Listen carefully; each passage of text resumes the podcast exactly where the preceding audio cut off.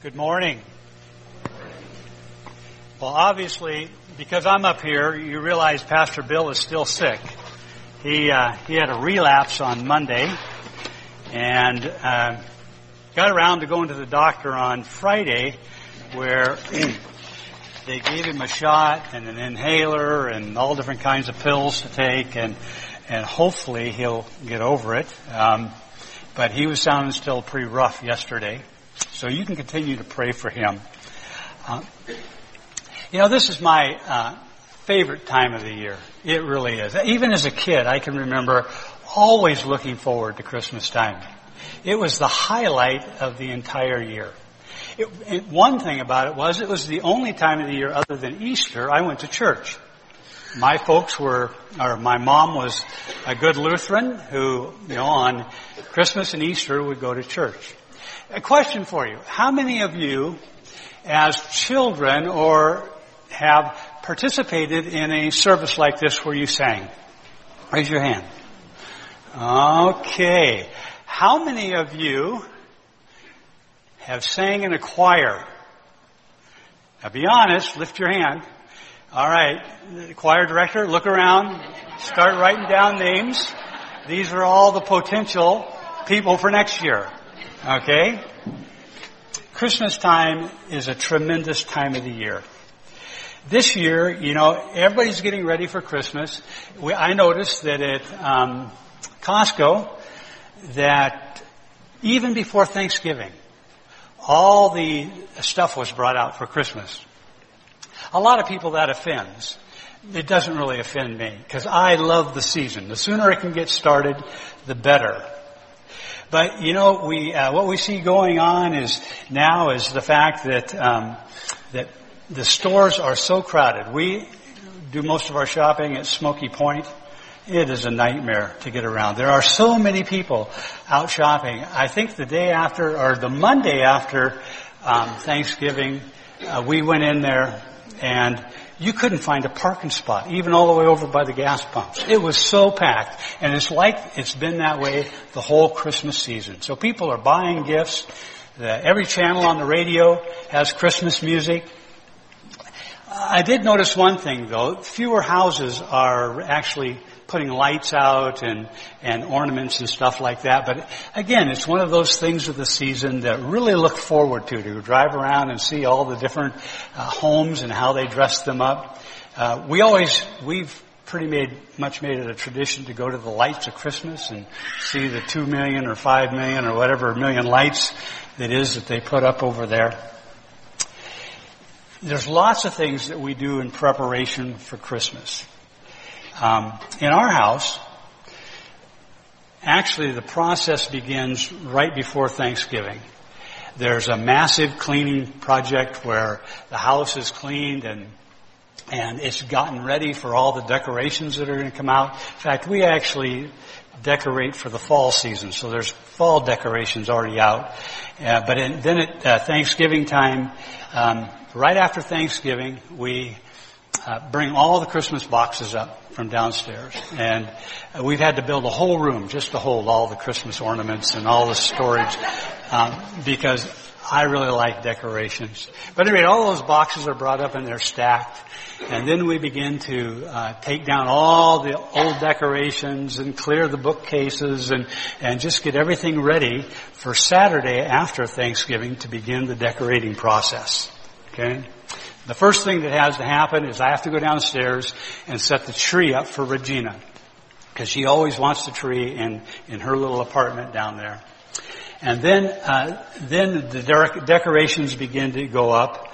Um, and uh, one of the things that's a focal point in our house is uh, our fireplace. And so uh, we have, gee, I don't know how many fake poinsettias, you know, and they're all over we, I love the red and the, and in fact, they, they look so real though. I did have people, are those real poinsettias? We were asked last night actually. And uh, they look so real, but we love the red poinsettias. And so the ornaments are put out and, and uh, Saturday the decorating just starts and it's an all day process if we can get it done in that time. Um, then after you get done with that, um, again, Sherry arranges the, the mantle and the bookcase and, and, uh, and the different decorations we have are actually decorations that we've gathered from the children that have made them, you know, over the years at, you know, in Sunday school and that type of thing to gifts that have come over the 40 years that we've been, well, almost 40 years we've been married. And so all of that comes out and all those get put out and, and, um, you know, it's, it's just, it's just a, I just really enjoy it. Um, well, with all this done, the work of preparation has just started. Now I'll have to say, I'm a little ashamed that I'm almost done. Okay? But my wife, she still has a lot to do. Okay? Um, the final preparations for Christmas revolve around the gifts. You know, lists are made, what people want, what people need, uh, and the shopping begins. And then there's multiple trips. I mean, when I say multiple trips, I mean there's how many trips? Ten trips at least, or 15 trips to the store to buy different stuff, so that we're able to um, to give gifts and to receive gifts. Now the wrapping begins. Now you got the presents. Now you have to wrap them. And uh, again, I have to say I'm somewhat negligent in this area. Uh, I don't make her wrap her own gift though. I do wrap Sherry's gift for her. So I've got that going for me. This month it's estimated that 2 billion, over 2 billion people will celebrate Christmas.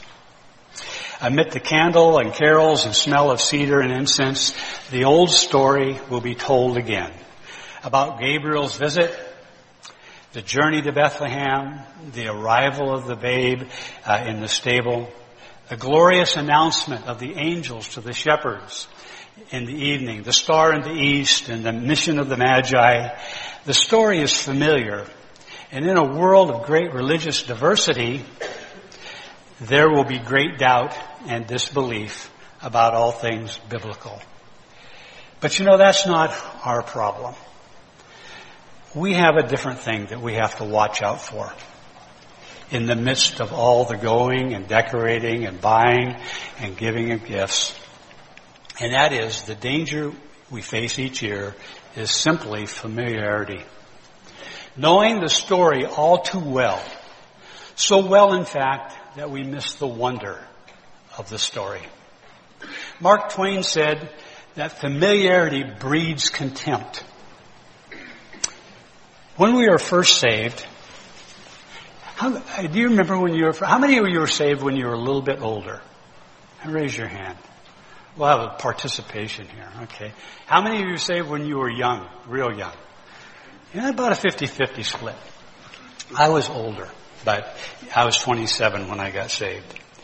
But I can remember uh, when I first got saved, that experience of knowing the Lord. And that first Christmas, I was saved uh, on May 5th, and so my first Christmas, I can remember uh, the newness of my relationship with Christ and the and the excitement that I had in um, in that whole experience with Him.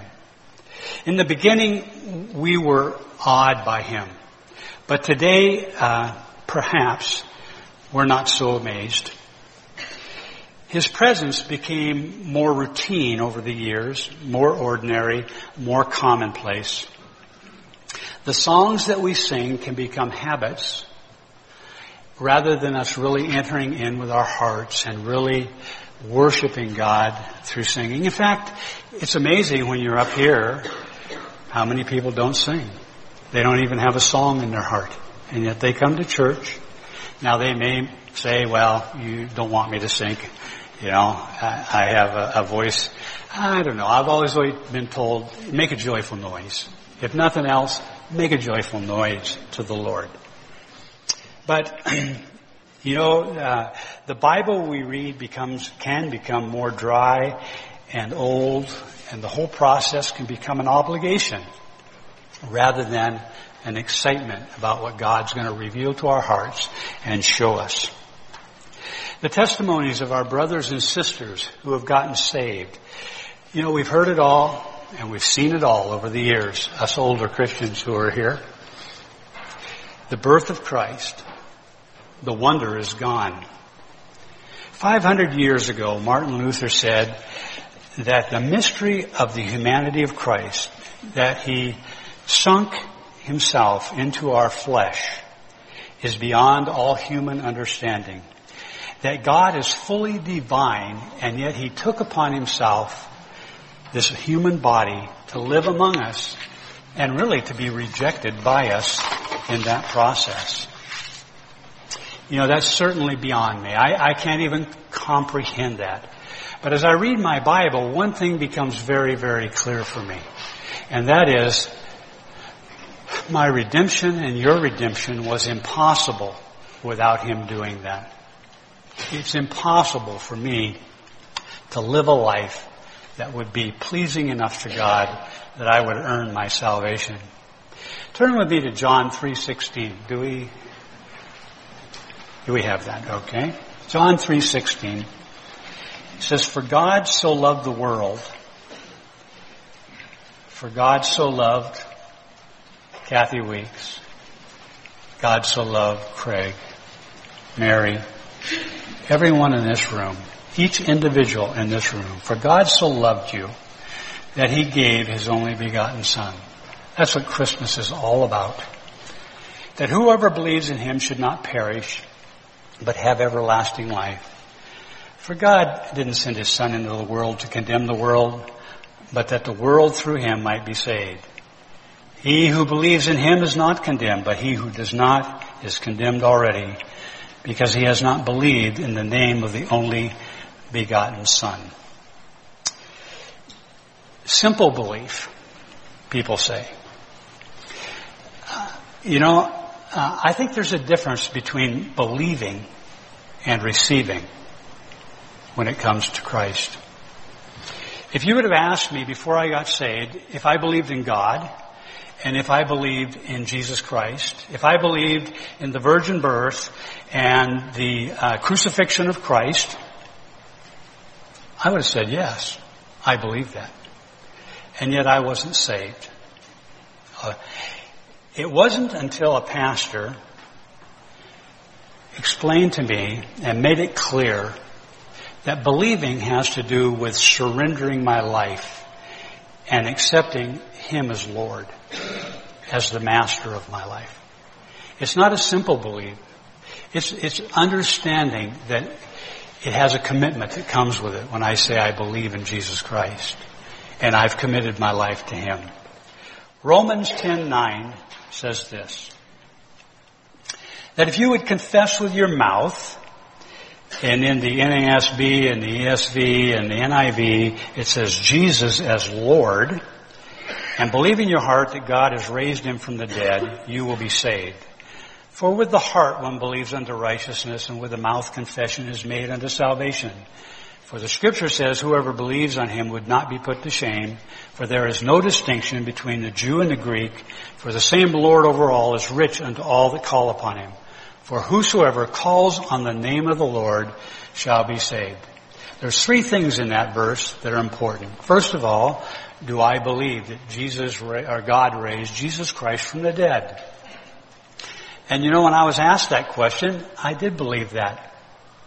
The second thing it says, would I confess him as Lord? And that's when the pastor took some time and explained to me what a Lord was, a master. Well, I'd, would I surrender my life to him? Let him be the Lord of my life. And the third thing is, is confessing him with my mouth. Actually, you can do that through prayer, but eventually it comes out in our words to those who are around us. We're going to tell them, I got saved.